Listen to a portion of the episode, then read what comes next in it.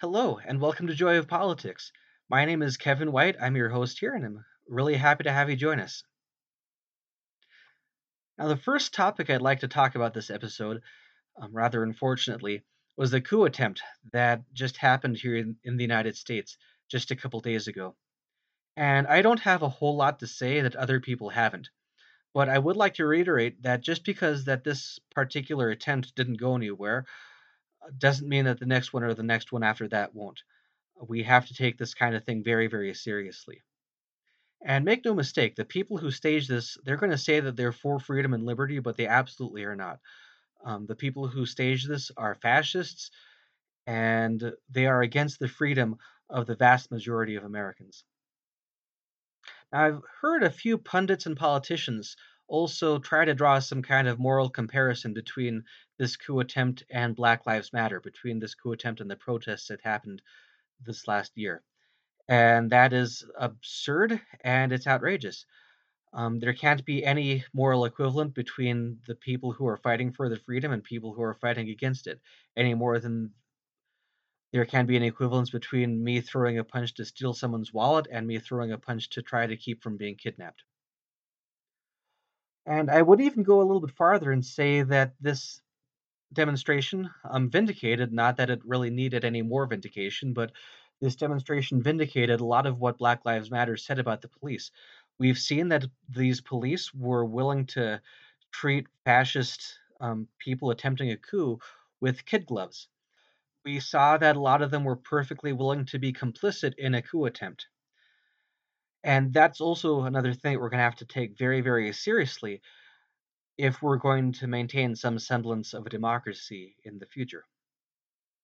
The last thing I want to say about the attempted coup is that we also have to be able to make connections between these sorts of events and our actions and policies as a country. And I think one example of that is that for decades, much of our foreign policy has been kind of conducted by a threat of force, with kind of an I get my way or I destroy you kind of attitude and mentality. And we also see that in a lot of our movies, a lot of media, and so on. And I think we see here, part of what we see here is the results of an internalization of that mentality.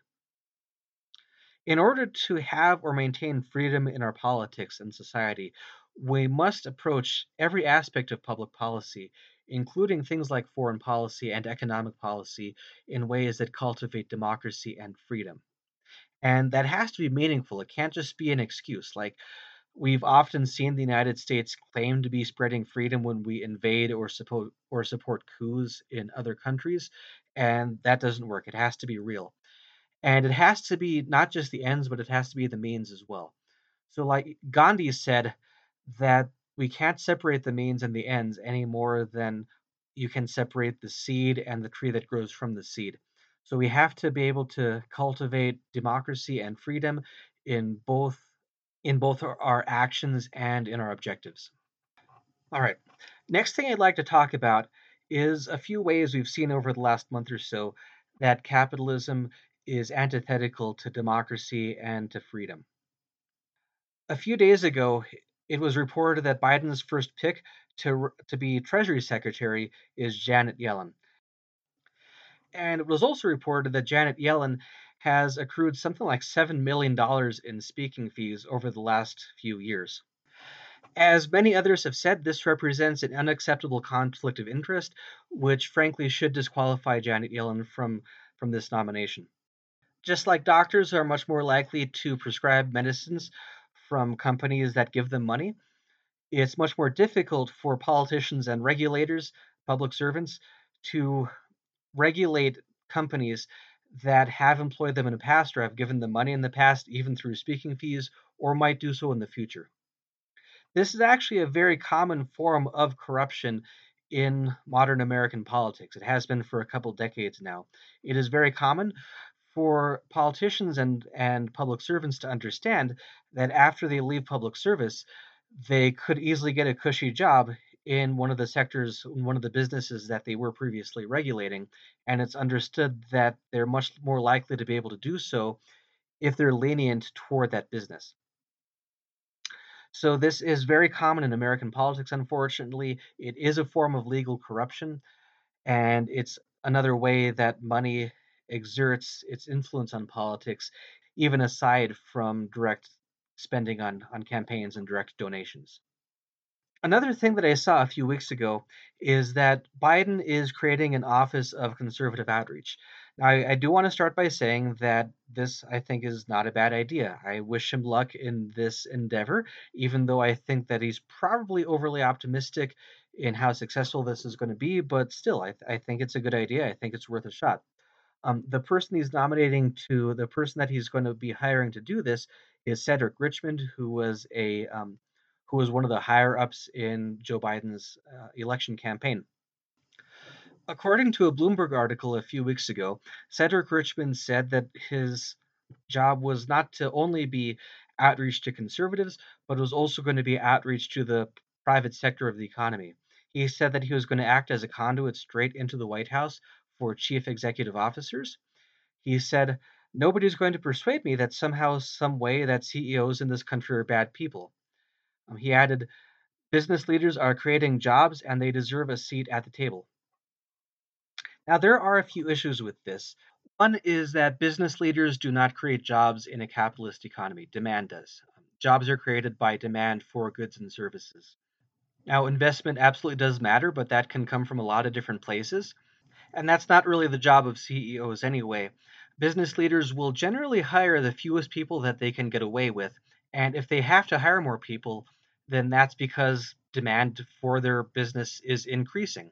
So, no, business leaders do not really create jobs. That is done by increasing demand. Also, whether business people, whether CEOs are, quote, good people or bad people, unquote, is really completely beside the point of anything, especially public policy. I'm sure that most of them are nice to their families or nice to their friends that would be perfectly pleasant to have dinner with. They probably pet dogs and give lots of money to charity, and none of that matters. Because what matters is what interest they're representing and what background they come from, because that's what's going to dictate how they approach problems. So it doesn't matter whether they're good or bad people, it matters what interests they represent.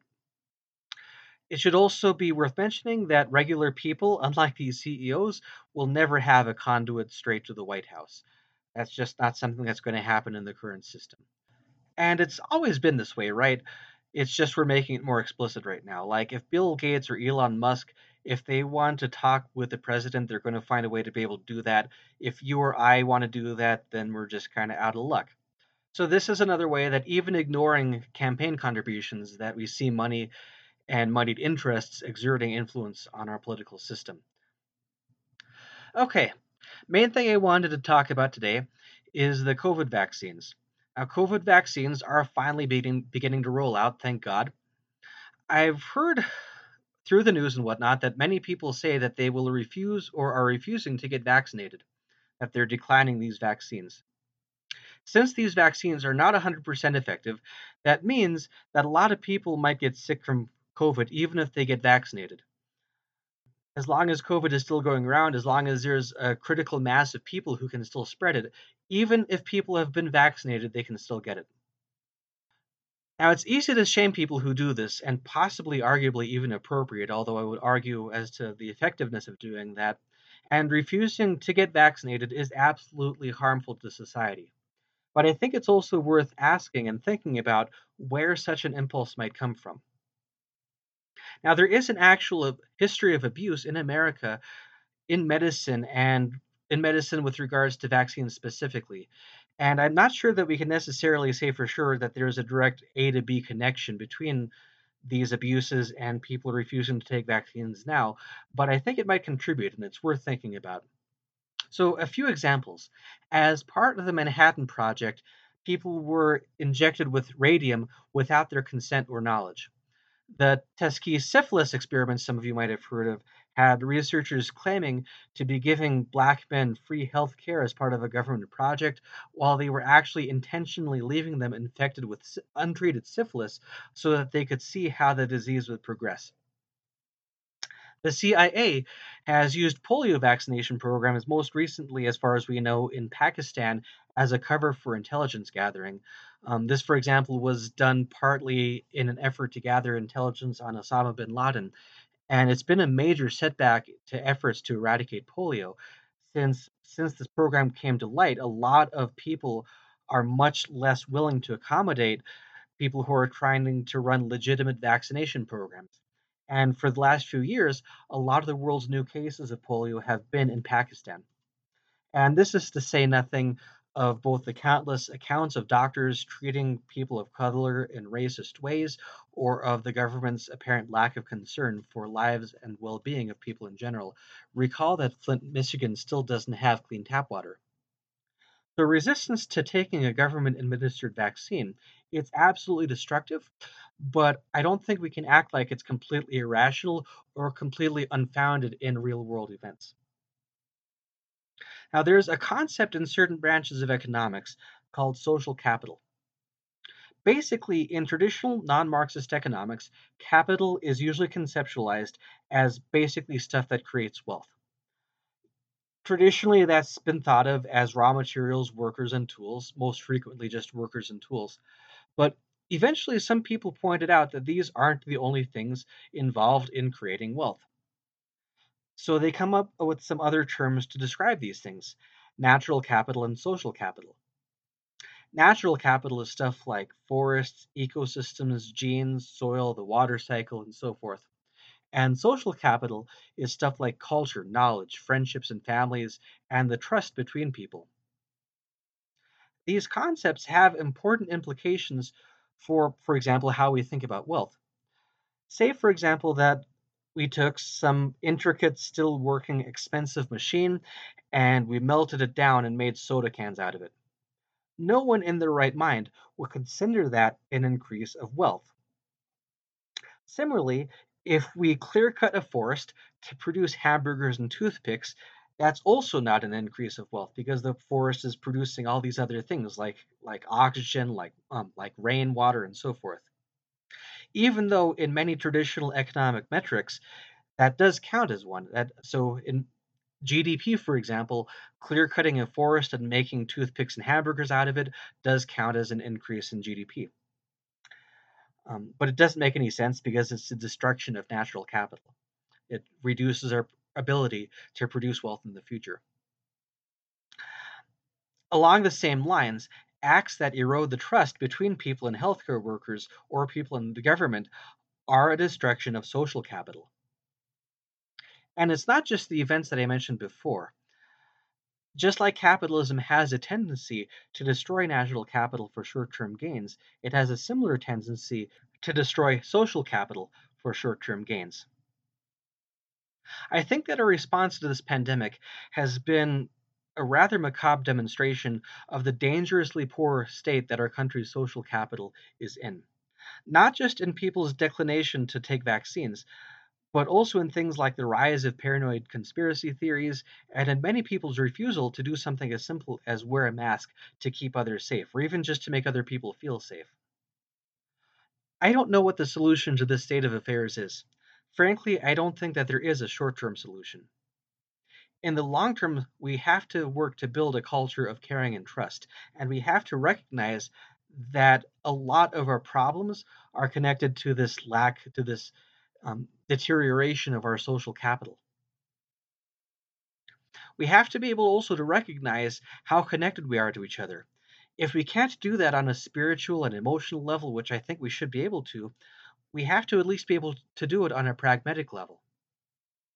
Health is a public issue.